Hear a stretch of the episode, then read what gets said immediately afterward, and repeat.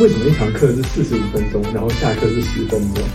进社那个肠粉好像不太好，但是我我们在香港那边没有人会在肠粉里面包住给一个的，就是 bacon。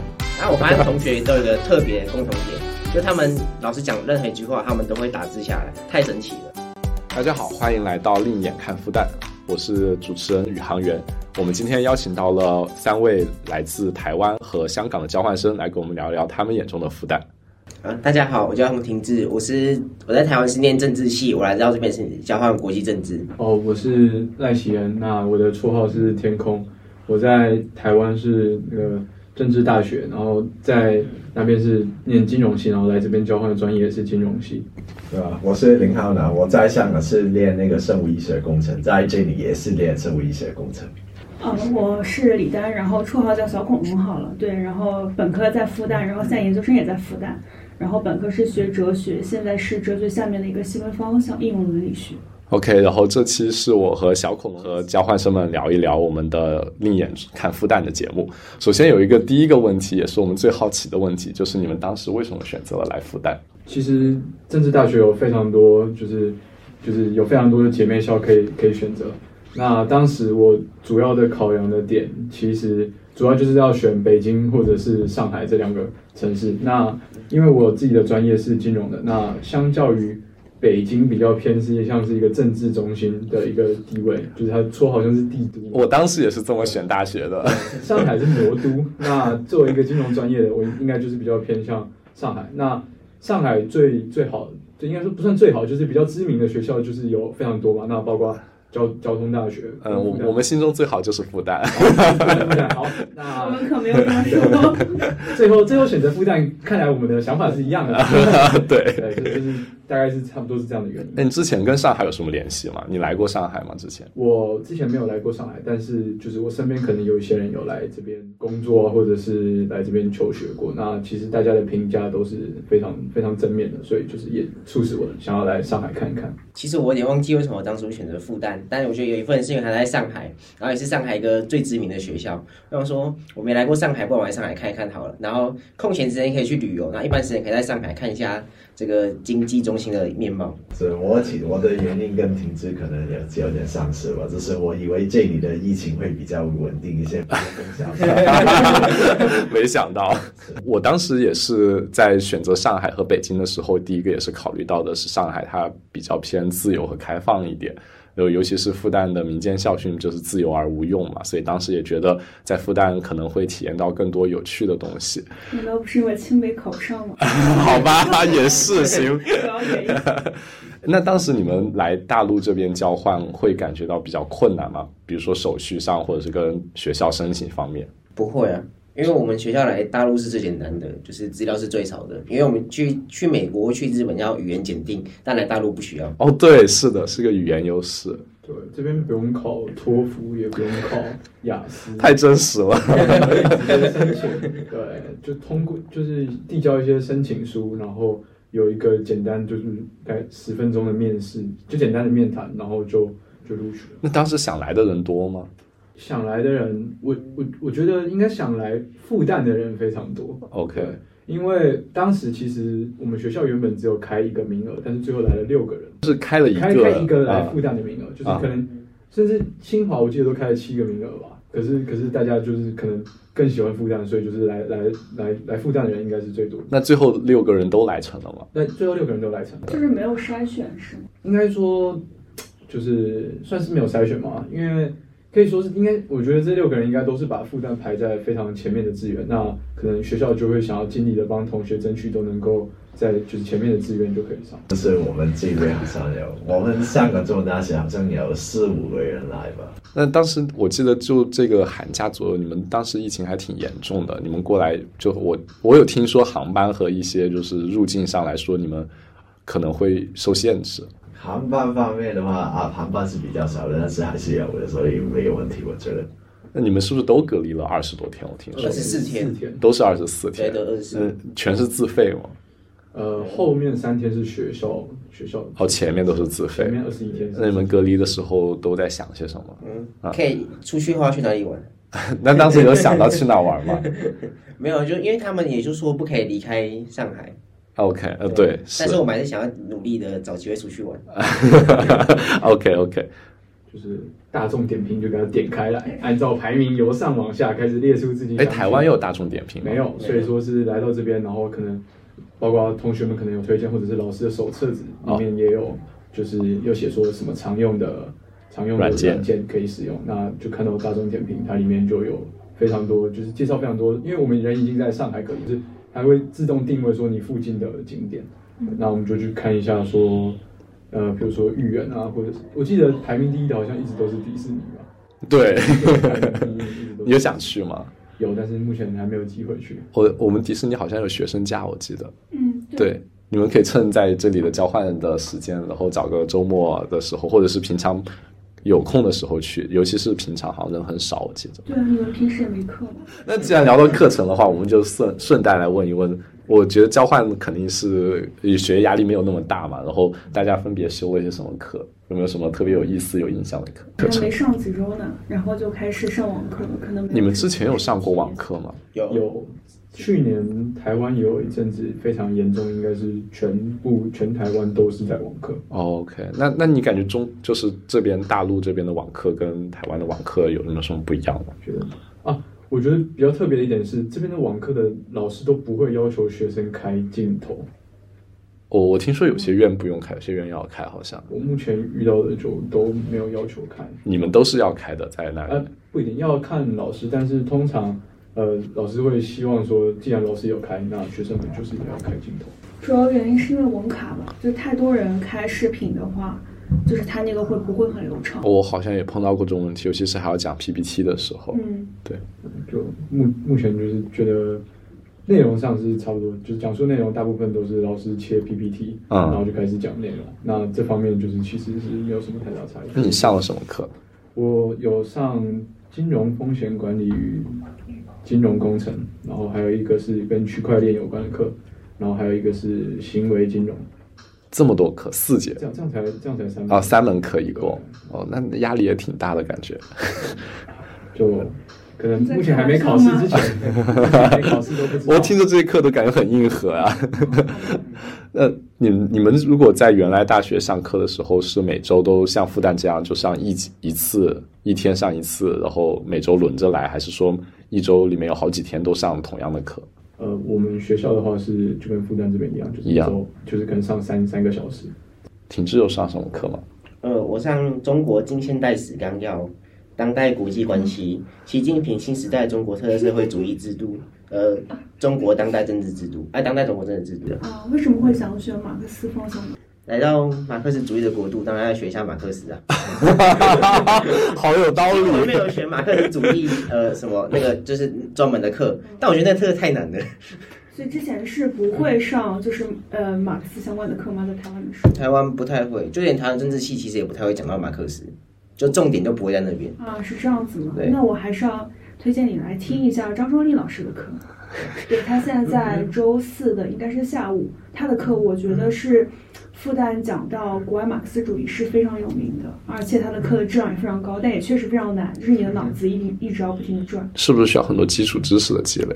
呃，其实它也不是很基础知识的东西，它就是把这个社会非常深层底层的东西，然后用很很直白，然后那种语言说给你听，然后你会有震撼的感觉。那是挺不错的。我我觉得可能比你上的那个《近现代史纲要》和那个呃习近平新时代特色社会主义的思想可能要更深刻一点，可以尝试去听一听。 后来有上什么课吗？啊，我在想那个有一个叫机械设计，还有第有一个叫细胞生物学，还有一个叫现代生物科学到人 A，啊，还有排球。哦，四节课一共啊，那对其中是不是有一节是实验课？听上去呃，那个机械设计好像是有实验课，就是拼乐高，但是现在网课所以不能拼乐高。哦，拼乐高，也这么有趣，就就有点像是你们通过乐高这种模块去设计一些 Yes 机械的产品那种感觉。当时你们是怎么想到选这些课的呀？你们有学长学姐或老师推荐这些课表吗？当时其实选课第一个逻辑是，我要想办法排出可以出去玩的那种课表。那就是排除出去玩就的是课说可表以。有连续出去玩的那种天数，就是比哦如说四五每 课 OK，然后这样就可以连接六日。可是所以就是尽量选一二三课，但是当然后来我就也没有也没有成功，因为实在是有些课真的是感觉太太艰深了，如果继续上下去，应该是会会就是可能会过不了，所以说所以说当时应该是有。当时选的蛮多的课，那其实后来退掉一些课之后，就剩这三门课。哎，那你可以选择就是这个成绩不转回你原来的学校吗？呃，可以过，哦，但是我们的我们学校的话，转换是只有过跟不过，就是 pass 啊 or fail、我所们以也其实差我不只要多。六十分以上，就是他就会认定说你拿到那个学分。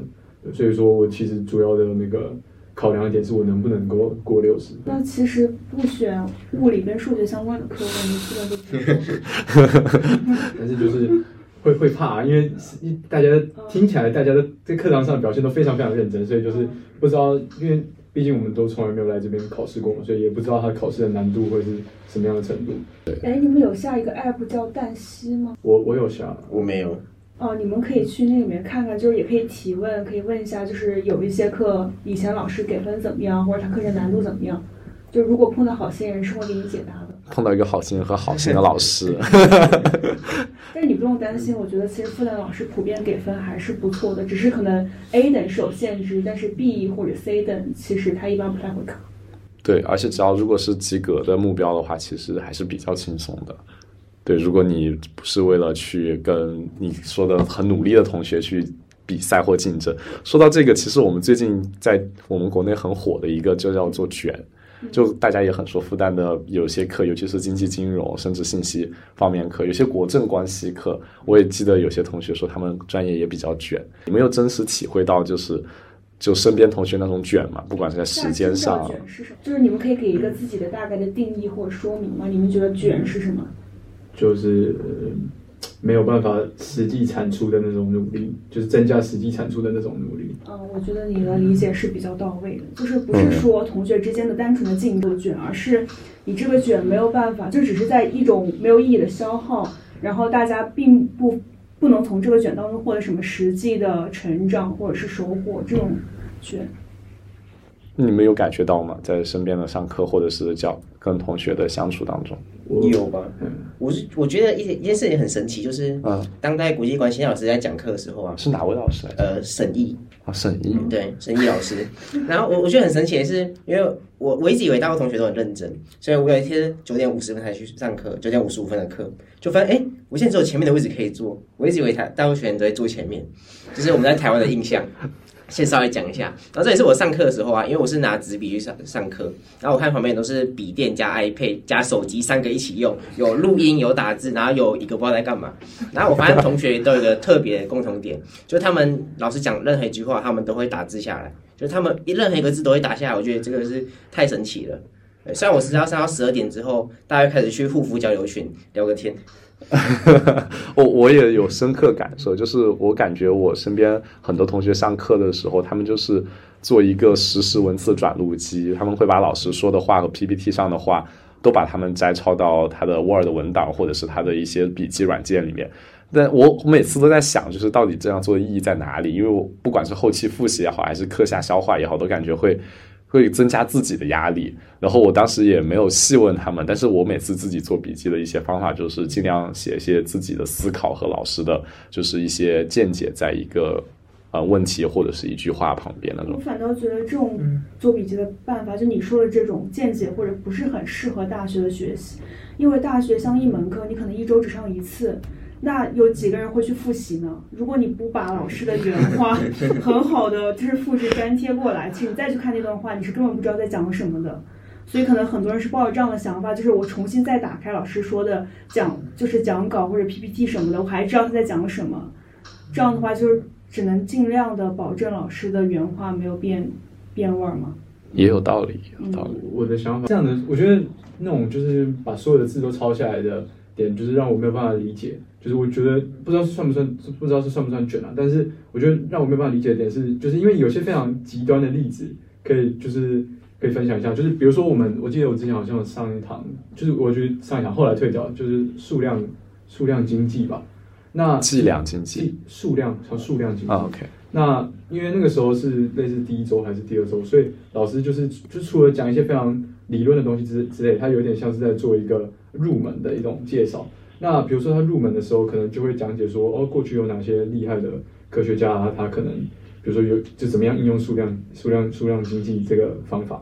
那比如说他就讲到说，哦，哥白尼他或者是或者是谁伽利略或者是什么的，他们在观察那种天体运行啊这种情况，就一些非常科普性的东西。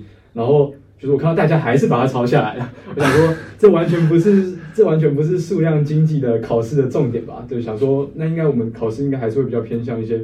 就是包括理论上的推导，或者是一些真正有在用数量金融的的方法。我想说，这只是一个老师上课可能为了不让大家那么枯燥乏味，就是可能一种就算是引导入门的一种一种解释。啊那可是大家都还是非常认真的把所有的东西通通都给它抄下来了。那我我就觉得说，这可能不是上课的重点，然后也不是说就是一定就是不太会考出来的东内容，对，然后也跟课程也没有那么直接的那个太大的相关。那我就觉得这个这种东西可能就不太需要抄。但是他们可能就还是会把它抄下来。我们对这个有一个形容词叫做呃，肉体在场，灵魂。呃挂着还是什么，灵魂不在线那种感觉，就是你就人坐在教室不断的打字，来证明你还在这个教室听着老师讲课，但其实你心思已经在聊微信，或者是在外面畅想着你想去哪玩那种感觉。就是有没有用？可能大家不见得是在记笔记，可能是在微信跟别人聊天。 啊，那这个我可能就看不出 来了。啊的确很难看出来，的确我很觉难得看可出能 来。大陆很多的是这种情况，就因为大家一般会在电脑上微信逛街，可能有的时候你们看着在疯狂的打字，其 实在疯狂的聊天。嗯，而且聊得很激烈，但其实老师可能一句话都还没讲。那我觉得说到这个，就是在在上不知道是在复旦或者什么，就是在课堂上是不是学生会非常的不敢用自己的手机啊？因为他们可以会用电脑用聊微信，可是我看很少人会直接真的把手机拿出来，然后开始划，就是或聊微信，因为同样都是用微信嘛。啊那就是是不是因为会老师会觉得说你其实是在抄笔记，所以你在电脑上面聊微信，老师就不会抓？我觉得这像是个伪装。不，我觉得只是因为电脑更方便吧，因为你想，你要一边做笔记一边跟别人聊天，你用电脑就可以实现，你为什么要一边做笔记一边在用手机回消息呢？哦，这这好倒你是我觉得这个是网页版微，可能是大家的一个误解。我觉得大陆很多学生，你觉得以为在记笔记，其实只是在聊天或者做自己其他的事情，并没有真的是在记笔记。嗯那说到你觉得就是复旦，就尤其是大陆学生或者是复旦有些什么不同寻常的地方？就刚刚除了这种，呃，你感觉大家可能会把很多老师说的话都记下来啊呀、这种还有没有其他什么地方你觉得很不同寻常？觉得有一点非常让我困惑的是，为什么一堂课是四十五分钟，然后下课是十分钟？有些不止十分你们钟不，嗯是 吗？不是，我们都是五十分钟，下课十分钟，所以就是我们的所有的课都在整点的十分开始。比如哎，说这10这是一个10点，分下课十点十分开始上课，上课到十一点，十一点下课，然后再上就下课十分钟，然后十一点十分再上上课到十二点。这样的话就是就是你说你是第几节的话，我们可以非常直直接就可以知道说那就是几点开始。可是这边的话，可能就是还要再查一下说，呃五十五分开始，或者是五十分开始。我每次都要就是推算很久啊。对，就是它会有一个，它会在一个起比较比较不是整点的时间段断开，然后又在一个不是很就是不是整点的时间就是开始。那我感觉这个好像已经成为一个惯习了，就是大家不太会去怀疑为什么是四十五分钟还是五十分钟这样子。我当时是觉得，就是可能我借用一下我中学的那种思路，就是大家开始上课大概都在八点，然后我们中间需要在九点半左右的时候会有一个大课间，也是跟复旦一样的一个逻辑，我们会做课间操或者是举办一些升旗仪式。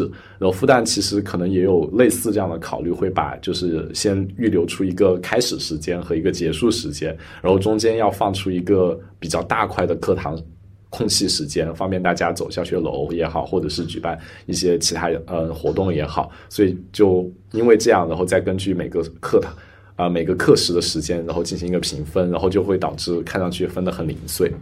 那我隐隐约约记得小时候好像看过一个那种科学的调研，就是说人的专注力大概是以十五分钟为一个周期，所以好像四十五分钟是根据你的这个专注力的，就是规律来设定的。嗯，但可能台湾的做法是考虑到就是你们计时的方便呀，或者是其他的方便，所以以五十分钟，然后加上十分钟为周期。但可能我们最开始的课程设计是根据学生的注意力来进行设计。那你们也是一天上午五节课，下午五节课，晚上四节课这种设计嗯吗？呃，最早哎，应该说早上会从最早的课应该是从八点课，一般的课就是撇除什么体育课那种可以到七点的，一般都是八点开始会会有课，但是大部分的三学分的课都是从九，大部分是从九点开始，然后下午的话是从一点开始到就是四点啊，但是比较不会有，就是一点到四点会比较多是这类的课，但是也有一些课，比如说是从五点到七点，四点到六点或四点到七点，然后最晚的话应该是到九点，晚上九点，对。香港也是吗？呃，你说那个上课的时间吗？嗯，课程时间呃，也是吧，就是香港跟这里不同，这里你就你你下午一定有时间吃饭的，但是像我们在上个中文大学有一个可能就是你下午没有空档去吃饭，就是直接上课，一一直在上课，就是没有时间去午饭。就你们都没有中间的中午休息时间段。有可有可能，但是我啊我没有遇过。哦，OK，嗯就可能像他们可能就十二点半下课，下午一点钟就开始上课，对，这可能种就很赶没。有呃空隙吃饭，就是一般我们尽量保证午休不是会有一个半小时，对对对，到两个小时。所以我之前也跟韩国留学生交流的时候，他说他们那边就是中午吃完饭直接上课，就没有午休的。但其实我们会有半个小时或一个小时睡觉休息一下。嗯，是，我也觉得有休息的时间要好一点点。刚刚我们有说到，就是，呃，大家在上课的时候可能会在用电脑聊微信，我不知道你们在台湾或香港的时候有没有接触到微信这个社交软件，因为一般来说你们会使用像脸书或者 ins 之类的社交软件更多一点。你们来这边过后使用微信有什么新的感受吗？微信是万能的，是什么？是万用的，是不是？这是万能万能的，OK。呃是支付和聊天和好多打车、啊外卖都可以。嗯，我觉得微信它就是它就是设计的隐私功能非常的强，对，然后它的各项延伸的功能也非常强，像是什么健康码、支付这这类型，就是的功能也非常的强。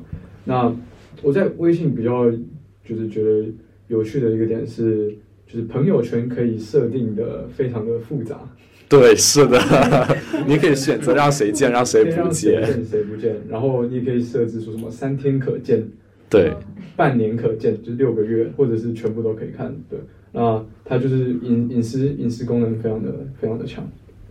你有什么感受吗？使用微信？就就微信跟它一样嘛，就觉得很万用啊。重点是转账很方便，你你有试过就是发朋友圈或者是就是发红包之类的这种功能了吗？有有嗯，发朋友圈你会感觉跟大家互动多吗？就你的好友跟你之间？没有吧？ 因为不是因为大部分的朋友还是在台湾的比较多，啊，对，的确，就可能就感觉像是在这里用微信，就是面向你们在这里认识的朋友，然后你们也会把相同相似内容也放在原来的社交平台上，然后跟以前的朋友再通过那个平台联系。我我们复旦其实，在微信上做了很多，就像刚刚天空说的延伸，包括那个刷校园卡，不知道你们有没有试过？就我还是习惯拿学生证出你。也习惯拿学生证，我我我是经常就是如果忘记带那个校园卡的时候，去食堂或者是去干什么的时候都可以刷手机，感觉还挺方便的。然后甚至复旦还跟那个交通交通就是上海上海交交通通卡绑在一有个起联，名所以你们手机里可以设一个 NFC，像我现在有手机，直接碰到那个刷卡机就可以直接过，不用再把我的码扫出来。对，也很方便，坐地铁、坐公交之类的。就感觉微信它的延伸性很多，可能跟我我觉得我去国外用到的那些社交软件来说，它真的很万嗯能，就真的包括了很多东西。毕竟投了很多钱。 那问一个比较好玩的、有趣的问题：你们虽然也出不去，但复旦待了可能有两个月左右的时间，你们有觉得复旦男生和女生质量怎么样吗？是你这个质量是假就的，好物看理，上的质量啊，不是物理上的质量。啊，你们那些排球队、篮球队的人挺高的， 对对对，是真 的很高。体育生非常的高。你们学校有体育生吗？我们我们学校有篮球的体育生，那但是我觉得，而且我们我们的学校其实是去年跟今年的篮球的冠军，整个台湾湾的联赛哇哦，的冠军。那我觉得他们已经算非常高了，可是这边其实还是更高。 在你们交换生宿舍的活动室，我们就顺便也聊聊我们的宿舍条件怎么样。因为说实话，作为一个东区的同学，还是很羡慕你们在北区的环境，尤其是你们有健身房、有活动室，你们还有呃独立卫浴，我记得好像也有。就我们几乎很多同学都享受不到。所以你们第一次进这个宿舍的时候是什么感受呢？看到那么多完备的条件和比较好的设施，自己跟我觉得跟台湾的宿舍还是不太一样。台湾宿舍什么样？我们在台湾的宿舍就是，呃，就是房间就是房间，然后卫浴跟饮水机都是共用的。啊、我我们好多也是。我们也是，那、你们也是啊，只哦是在约在北区就不一样。我只是因为留学生所以和交换生，对， 真的是给你们的条件很好。觉得以这个价格来说，这实在是这个价格实在太便宜了。你有了解过上海的其他就是同地段的租房房价吗？当时有想过看看吗？没有看看，因为老师就说我们绝对不能出去外面 住，我们只能在这边住。但是可以分享一下，就是可能在我们我们的我自己的学校，呃，也有差不多这种条件的宿舍，可是大概一个一个学期的话，大约会是四千人民，哎，不是不是，我想七八千人民币这么贵，一个学期，这边是八百吧。对，十倍的差距。对，而且那个宿舍还就是他虽然说那个他他给这个价格已经是呃，可能还是比外面便宜，而且他那个地方的交通是非常非常不方便，就是可能你还要爬十五分钟的山路才能够到那个宿舍，而且那个就是你你不能骑车，你只能爬爬山，你们或校者园里是面啊不能骑车吗不能骑车，只能开车或者是爬。可是，一般的学生是不会有车子的。对啊，对，所以说你几乎是只能够爬十五分钟的山路才能够上去那个宿舍，而且它是不是平路是山路，好吧对，然后还要花七八千人民币才能够住那个宿舍。七八千一个学期，差不多一个月就是两千多。其实你在外面租房子的话，就住艾九公寓也是差不多的价格。就不确定跟台湾相比怎么样。你们会觉得上海物价贵吗？我觉得应该说这边的上下限比较大，上下限比较大，就是说如果你嗯想要节省，你还是可以非常节省的；但是如果你想要奢华，那你当然一定是哪哪边都可以。那你觉得？食堂是在上下限中的哪一个地位？我觉得算是中偏下面一点。你感觉我们食堂比较便宜和实惠吗？我觉得就是那种西餐就会偏贵一点，对可是对对中餐就会非常便宜。你有尝试过食堂的西餐了吗？都有尝试过了。你觉得怎么样？评价一下我们的北区食堂。北区食堂呢，嗯啊我觉得比但愿好很多。所以你们尝试了但愿和北区对吧？还有尝试其他新食堂的吗？我只去过两 个，对，我也我去过当然还有北区食堂嘛。嗯，那都觉得北区比但愿好吃太多。那当然有一些东西好吃，但是整体上好像是北区比较好。啊 OK，有什么特别喜欢的菜吗？我记得好像我没有跟台湾相关的菜系，好像就食堂里。但愿有卤肉饭，但嗯但愿那有个卤卤肉肉饭。饭在你们台哦湾的同学看来是好吃 的吗？非常很好，奇有多不好，是非常什么？我觉得不太好吃。不好吃吗？我们觉得觉很好吃得。有点像是那个，就是那种学校的营养午餐， 你这已经降低到这个标准了吗？ 在外面卖的那种。好吧，这种什么？我觉得卤肉饭挺好 吃的。不过它的分量非常大，这分量真的很大非常的，大而且肉也很多，对只是菜比较少，好像。在台湾应该会分两份来卖吧？你不会不会这么一份就？而且台湾的菜的食堂分量会比较小嘛。对都会普遍来讲会比这边小小小。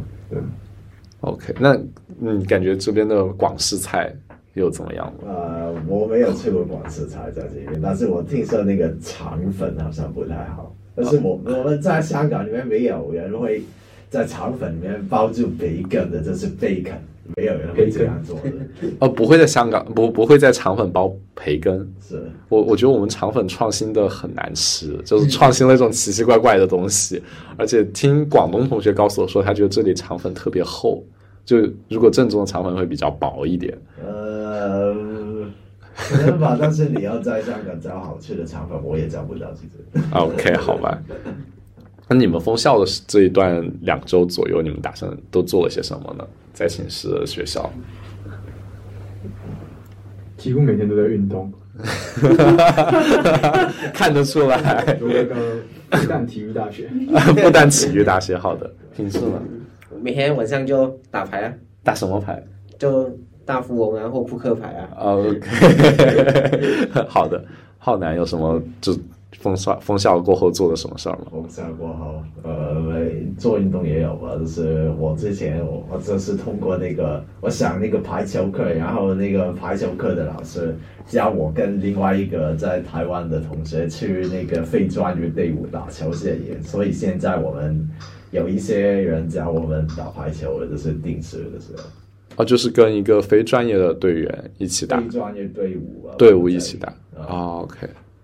我感觉封校以来，就是大家都在调整和适应在学校里的一些生活。像我在我们宿舍也是经常打桌游，然后还有一些过来运动啊、吃饭，甚至在学校里面，我有看他们有些赏花赏草的社团也在校园里面看春天的花和跟校园里面的各种新奇的发现。嗯你们有没有觉得复旦校园里面有一些你们很好奇的建筑，或者是很好奇的地方？就比如说，觉得那个地方不知道是用来干嘛的，或者是你很想走进去看看。有啊，有没有像灰堂就是一些像灰堂人民的那个建筑物，不知道是什么意思。 OK，向辉堂来介，小恐龙给我们介绍一下。香灰堂好像就是复旦的一个校长命名的，叫两个，一个校长吧。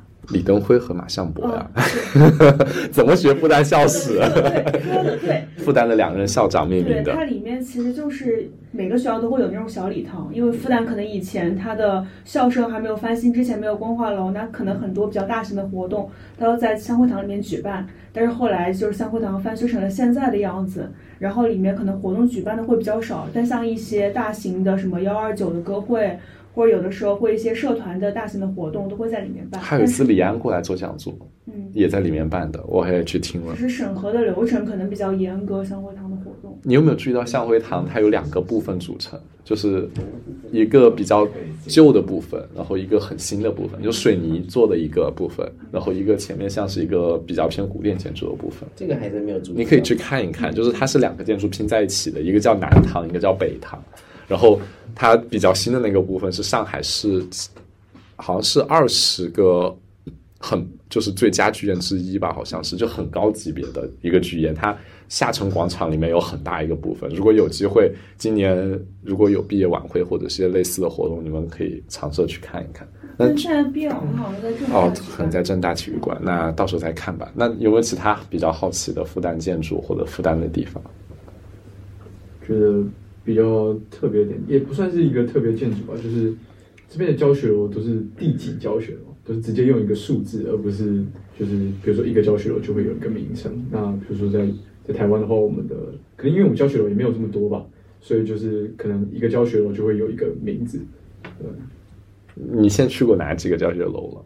我我其实有去过第四，我大部分我的课都是在第四教学楼，如果没有上网课的话。 最烂的不能 算吧，二教跟三教也挺烂就的。就复旦的比较差的教学楼啊了， 但是是不它离北是？区很近啊。啊，对对对，这的是它确的好是，处。那也有之前也有课是在第六教学楼，那就会远了，啊，对，那个教学楼就很好一点。就就是要再跑过去。对，那有没有什么好奇的建筑或者是教学楼的设施比较好奇的点？教学楼，我觉得教学楼的好处就是它它就是会有水，哦就都有饮用 水吗？有水，但是宿舍就没有水。哎，说到饮用水，在台湾和香港是不是饮用水就自来水是可以直接喝的？不行，都不行不行，香港应可该以吗说？理论上可以，但是这没个人是敢可。能没有做，是哦，理论上可以，因但为没它是人这保么证做那。个水是干净的，但是它没有保证管线是干净的。 OK， 因为管线不知道多久以前的管线，所以说水可能刚出来是可以喝的，但是经过那些管线之后，可能就没有人敢喝了。我觉我觉得可能过来适应就是喝水，就是饮用水方面，我本来以为可能会有点不习惯，因为感觉出国交换的时候会会很习惯的在直接喝自来水，然后回来的时候就感觉要烧水和用其他的饮水的设备的时候就感觉很麻烦，然后没想到还挺正常的。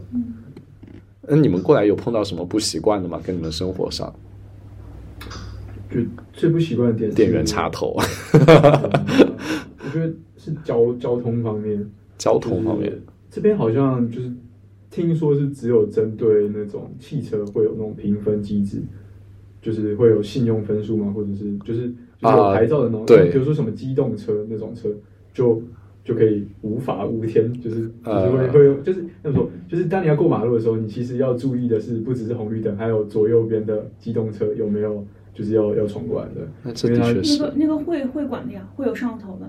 但是他就是没有警察的话就不会被罚款啊但之其类的实。现在就是不礼让行人是会被扣分，然后扣款，所以其实我感觉大部分人还是会嗯很注意这一点的。在上海素质还比较高一点。全国都这样。好，全国都这样。其实 我比较想问，就是你们怎么交，会会跟大陆的同学交朋友吗？其实我自己出去交换也有一种感受，就是大家还是在自己交换那个小圈子里面玩，就好像不太会突破交友的那个界限或者区间。就像我跟宇航员，可能也是因为佳佳，然后跟大家认识，但其实这种机会是蛮少的。如果说没有这样的机会，大家会主动的说去跟大陆同学交朋友吗？上课的时候会吧，就会去问一些问题啊，嗯，他会很好奇你用纸和笔做笔记吗？呃，会啊，那他会过来问你为什么吗？啊，但是我就给他，就是他们会看我手机，就是加微信嘛，然后我就传我是叫什么给他，然后他们就看不懂这个键盘 了、哦，啊，我们是用 注音音啊，，OK，就一下子就暴露了自己的身份 了。那天空有跟这边大陆同学交朋友吗？觉得在快要收起来的时候，就变成网课了，网课就几乎是很难跟跟人有所接触。那就是在之前实体课的时候，因为我实体课的时候很多课我后来都退掉了，啊那其实就比较难去认识认识其他的同学。对然后再来就是我可能我我上的那些一些课，可能也有其他的交流生，那就会变得说我就是可能这些交就交流生会在一起，但是但我本人是持开放态度，但前提是没有没有封校或者是就是不不是用网课的方法。我嗯，啊，我就在呃那个排球队里面啊，有一些朋友吧，啊是通过排球认识朋友也挺不错的。啊，我以前以为就是大家不愿意去交朋友，是因为语言的界限，就是觉得说，可能他们说英语，我说中文，我害怕跟他们没有办法很好的沟通，所以不敢去交朋友。但我现在好像觉得，好像语言也并不见得是一个最关键的因素。我倒觉得语言不一定是个因素，但是梗和你的文化是个因素。就可能我经常感觉我跟我的身边熟的一些朋友，我们聊天或者是平常啊、呃一起出去玩的时候，我们都会有一些，比如说我知道他喜欢什么和他不喜欢什么的时候，开一些玩笑的时候，我们会觉得彼此之间都能呃相互理解对方的那个点在哪里，很有默契的相互配合。但是如果跟文化背景很不一样的朋友一起出去玩或者是聊天的时候，我会觉得感觉就是很像一种客客客气的那种官方的那种交流一样，就很难有一些就是戏谑或者是开玩笑的成分在，就感觉很比较正经。你们有遇到这种情况吗？就跟自己就是比较文化相似、相同背景的人一起玩的时候，会感觉会更顺畅一点。跟会说广东话的人一起玩会比较顺畅一点。那的确，那因为你中文不好，天空有遇到类似的情况吗？我觉得就是也蛮蛮同意你说的。我就就举一个例子来说好了，嗯呃，这边就是他是红亭制嘛，嗯那他读的他读的那个学校是中国文化大大学中国文化大学。那其实这个学校在台湾就是会被开一个玩笑，是它是全台最高学府。最高，因为因为它我猜是地理最高对地理上最高。 对，所以说，在比如说我们彼此都是台湾人，那我们看到一个文化大学的学生，我们嗯就说，哎，你是来自最高学府， 对，那其实就是有一个谐音的那个啊那个对的那个梗。我觉得这可以迅速拉近人和人之间的距离，尤其是在刚开始的时候。在我们这边，如果你碰到一个交大，就会说啊，都是 top 三的 大学什么之类的这种。对，会有那种感觉。所以你们当时大学是在山上吗？哦我们大学是在山上，是是是在那个中央山脉 吗？ 不是在阳明山，对不起，我对台台湾地理了解不够多。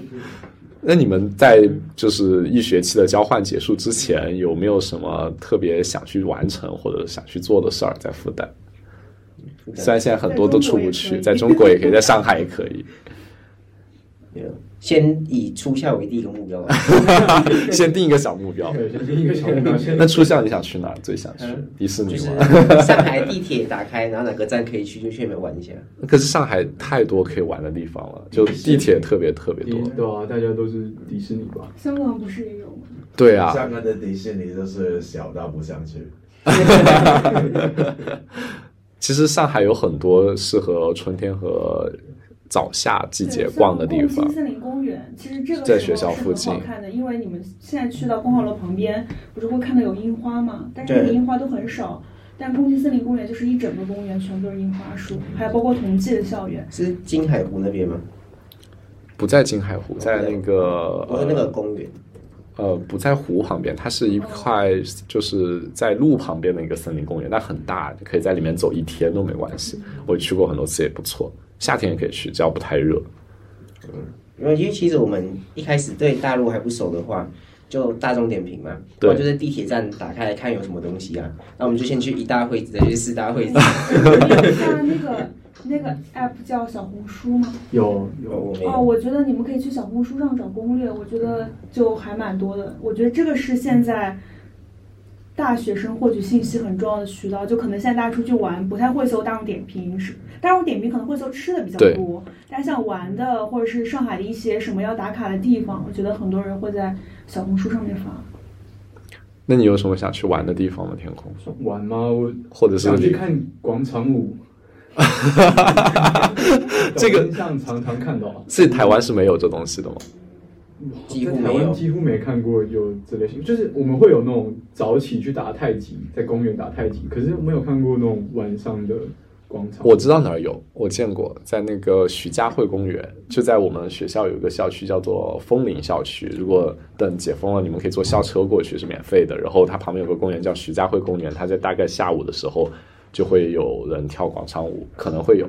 然后旁边还有天鹅，黑色天鹅还挺漂亮的，你们可以在那里逛一逛，也不错。然后还有一个是，好像人民公园有一个相相亲亲角，我刚刚就想 说到。到底是在干嘛？ 对，我想想去，对，想去看看的。 浩南有什么想去做的事儿吗？在交换学学期结束之前，学习结束之前，嗯，什么你想我说什么是不是？不是 吧？没有啊，除了自己心里有还可以做什么？ 呃，没有，我跟他们一起出去玩。所以你们都是在今年暑假的时候就要回到各自的地方了吗？对，对，还是说下学期开学之前，没有暑假，呃我们有兵役的问题，男生有兵役问题，哦你女生们都还没有参参军，对吧？对，所以你们要回去才参军，然后再就义务役啊，就哦应该每个人都说，要应。该说，他就是成年以后的男生的出境的时间会有所限制。哦，是这样的就吗可？能我们有呃一百八十天嘛，反正就一年六个吗月，就没有就六个月，六个月。是参军之前六个月吗？对对，对对对对。然后参军过后你就就就随便你就啊没没哦，所以有这个他限怕制你跑出去对啊就再也拿不回回来来， 所以就会有所限 制。所以你们是二月份、一月份来的，然后七月份之前要回对所以去。六加六加六个月的话，就是七月份。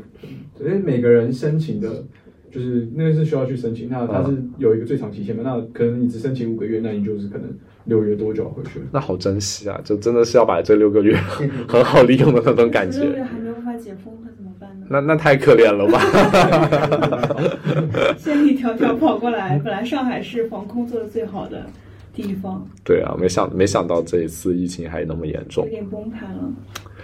那你们当时过来之前的时候，有有想过想要完成点什么心愿，或者是想要完成点什么事儿再回去吗？比如说玩够，或吃够，或者是认识到足够的好朋友之类的。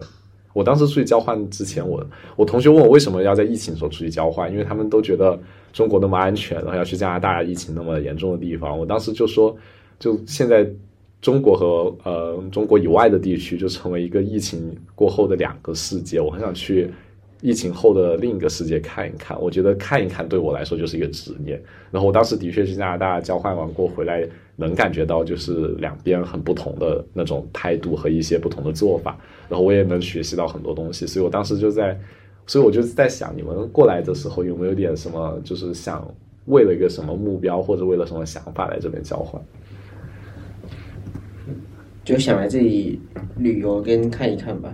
你回去过还要继续上上一年对吧没有没有，哦我也大直四接了毕业对，我们会直接毕业。 ？OK，天空呢我？其实有写两个清单，一个是我想去的地方，嗯一个是我想吃的东西。那我想去的地，我想去的那个清单基本上已经被打叉了，因为因为疫情的关系，所以基本上什么都去不了。那我想吃的东西的这个清单，我我随便分享分享一下好了。好啊我想吃那个，我想吃那个什么月亮馍，哦，月亮馍在南区就有，你知道吗？可是我去不了南区。 哦，反反正我先先购是什么南呀区就有，就是那个瓜与月亮馍，就是其实就是馍里面放了很多豆皮啊什么之类的那些东西。嗯，那我还没有吃过什么，你怎么知道有这个东西的呀？就是也是大看众点评对大众点评啊，复旦食堂吗？是不是 复旦食堂，是南区一条街。哦，那里的吗我们家？哦，然后羊肉泡馍，哦，羊肉泡馍北区现在就有了，我我知道，但我目前还没。还没二楼你去二楼。去打卡一下。已经开始给你介绍了，完成你的心愿。然后兰州拉面，兰州拉面一定要去，呃，戴月二楼清真餐厅，那个是学校最好吃的兰州拉 面。是兰州拉面它，我一直不懂它是是是兰州的拉面吗？对对对对，甘甘肃肃兰州，它有很多不同的粗细，它它的特色就是可以选择它的粗细程对，在我度们，学校是没得选。都是最细，好还像有差什不么多。粢粢饭糕什么的。哦，粢粢饭饭糕糕，那是个上海特色，还挺好吃的。对嗯啊对那我其实之前已经有吃过蛮蛮多东西的啦，像像台湾没有什么烤，没有这边台湾没有烤冷面这种东西。烤冷面你已经吃了吗？我已经吃了，我已经啊，吃北了。十二楼的那个是对吧？，然后上海还有一个叫腌笃鲜的，我觉得很好哦，这个季节，这个我觉季得节很好很吃搭配。哦对我就随便分享几样。对，啊我感觉还是都点到了一些经典的小吃和一些好吃的东西对。啊，我觉得其实北十一楼吃的很多，就是大家一定要主动的去探索，就是你每个窗口老师上线了给自己规定一个任务，每每天在一个窗口吃一个新的东西，你肯定能吃到很多不同的好吃的。他们有些时候上上的还不一样，就有些时候每一天他可能会换。对，我有听说，就是糕点店，不知道你们有没有去北十二楼的，还挺好吃的，然后也挺有特色的。你们学校原来食堂会有那种糕点店之类的吗？糕点店是什么？就是那个卖面包的，啊，面包哦房。对，那个面包房感觉特别不错，尤其是封校过后，我觉得就是改善生活的一大好地方。 那你们现在可能虽然时间还比较短，有没有觉得短短的两个封月的其中一个月将近的封闭生活，有对你们有点任何改变吗？没有任何改变。觉得其实我觉得像是那种隔离生活，也不全部都是在浪费时间，因为嗯其实呃，我我觉得其实像我们这个我们这个年纪的学生，都是都算是生活都是非常紧凑跟忙碌的。那其实你有一个时间就是二十几天，就是可以与可以与世隔绝，然后只要你不去联络别人，别人一定没有办法烦到你的这样的生活。啊好真实啊其实对，也其实算是可以，就是让你身心都去好好休息一下，对，然后再顺便想想说自己以后要做什么之类的。对，你现在是大三吗？我大我大四，啊， 其实他们都很幸福，就是可以在大四的时候出来交换。那你们之后是要继续回去读研究生吗？读硕士吗？还还在考虑。哦，就我们一般大四最后一学期都要回来忙毕业论文或者是毕业的事情，就感觉很少有出去交换的同学了。对，可能我们这边的升学不知道是不是跟台湾有点不太一样。其实，像我觉得国内学生的升学压力会分到两波，一波是在大三的时候，就像你可能想要保保研究生，就是不用参加升学的考试，然后你可能参加一个学校组织的面试或者提前的笔试这样子，那确保呃你大四毕业之后直接可以去这个学校念书。那它的前提条件基本就是你本科三年的学成绩比较好，嗯，然后第二波就是大四嘛，就是可能大家都会有，就是你要去申请那个学校的研究生，但是国内就是组织一场大型的类似于高考的考试，然后同样的，嗯，然后择优选拔，然后如果说笔试成绩比较好，然后再组织面试，所以其实大家的压力是比较分散的。像大四的话，可能对于我们大陆的很多学生，你已经完成了保研，就会非常的轻松，就是每天都在摸摸鱼。但有些人可能这个时候就会非常的紧张，因为他要考研或者有的要工作。对，就其实还蛮少人会选择出去交流的。因为我们没有保研这个制嗯度，然后也没有毕业论文，我们本科生是没有毕业论文的。啊、真的好像只有大陆学生才会写毕业论文，香港会写毕业论文吗？啊，我那边我那个叫呃英文叫 final year project，它有毕业论文的，但是毕业论文好像只占那个那个分数的五 percent。百分之五， Yes，这也太少了吧！我我觉所以得我猜那个毕业论文可以随便写的。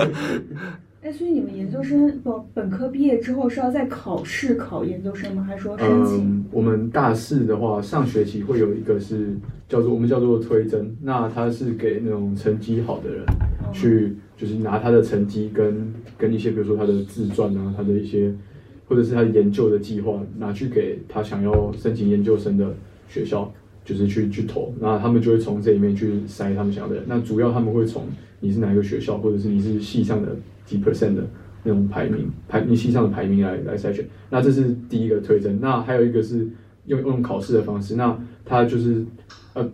推甄的话，大约会是在上学期的，比如说十二月、十一月那那那段时间。那考试的话，会是在就是算是上学期的结束跟下学期开始，就是大概在过年的那段那段期间，会有各个学校会有组织自己会有组织自己的那个研究生的考试，那他就会考，比如说像因为我是金融的嘛，那他就会考经济、会计、微积分、统计学、财务管理的类似这类型的那种考试，然后就会有那些就是会有会有人来考试，然后考了之后，他的分数足够的话，他会比如说先录取个五十个人，然后这五十个人再进来面试，他再找出比如说二十个人或三十个人，所以说他会有两波就是考研究生的那个的那个机会，也是也是有两波啊。我感但觉是其实跟我们的方向差不多，只是时间上安排对上时间安排不一样有，差但我觉得时间安排已经会决定很多不同的东西。别那我的问题就在于，像你们现在如果说正好在其实是研究生考试的阶段出来交流，嗯那不会错过这些机会吗？还是说已经把这些事情做好了再出来？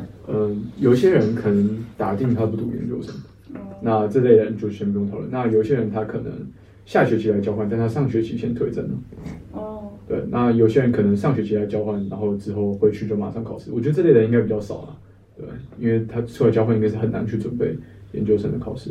那再来就是，我觉得在台湾的话，呃，延毕就是延推迟毕业，并不是一件太让人紧张的事情，因为我们身边很多人都是选择延毕，我们学校也是， 就是我们不会觉得差一年会差很多。嗯，对，然后尤其是因为呃，有些学校它会很鼓励你有两个专业嘛，双主修两个专业，所以说两个专业的你几乎要准时毕业是几乎是非常非常困难的。所以说那假设你是有两个专业的，那你延毕就更更没更没什么。然后再就是有些人他可能把交换就是视为是他延毕的一个理由，或嗯者是说目的。那他可能就觉得说，趁在自己在学生时期，就是可以有机会出去看一看。那他觉得说，嗯、反正他不会对生涯产生太大的影响。就是你去你去面试的时候，他不会觉得说，哦，你为什么比别人晚一年毕业？他不会以这个，就是他不会认为说你延延毕是一件你不认真，所以你才延毕。他就觉得你可能是你的人生有不同的规划。我觉得这样挺不挺好的。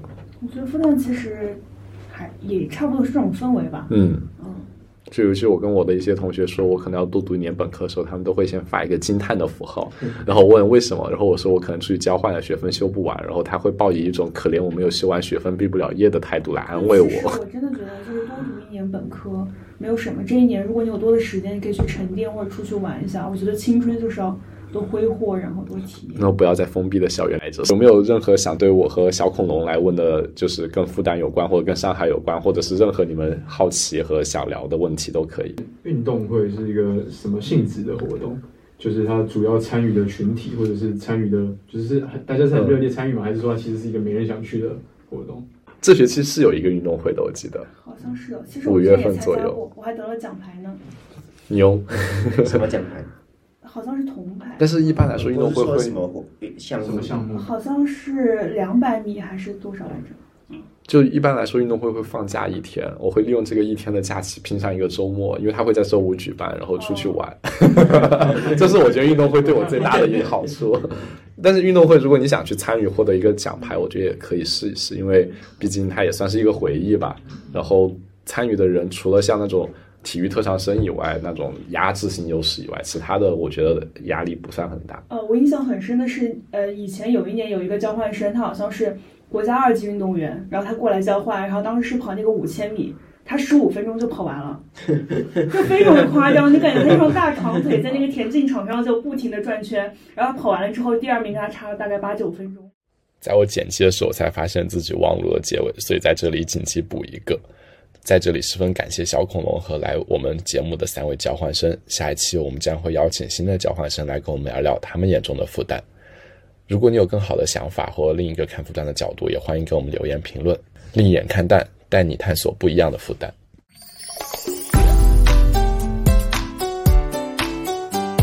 刚刚说联谊是不是像男校女校那样的联谊？啊，对，我们班会有班带，约一天，然后大家一起出去所玩。以脱单的几率高吗？呃，高一高二还蛮高的，补习班的时候就会遇到，比如说我是女校，然后他是男校，我可能就在补习班跟他认识，然后通常会把谈恋爱就是在补习班的时候，你跟隔壁的同男同学，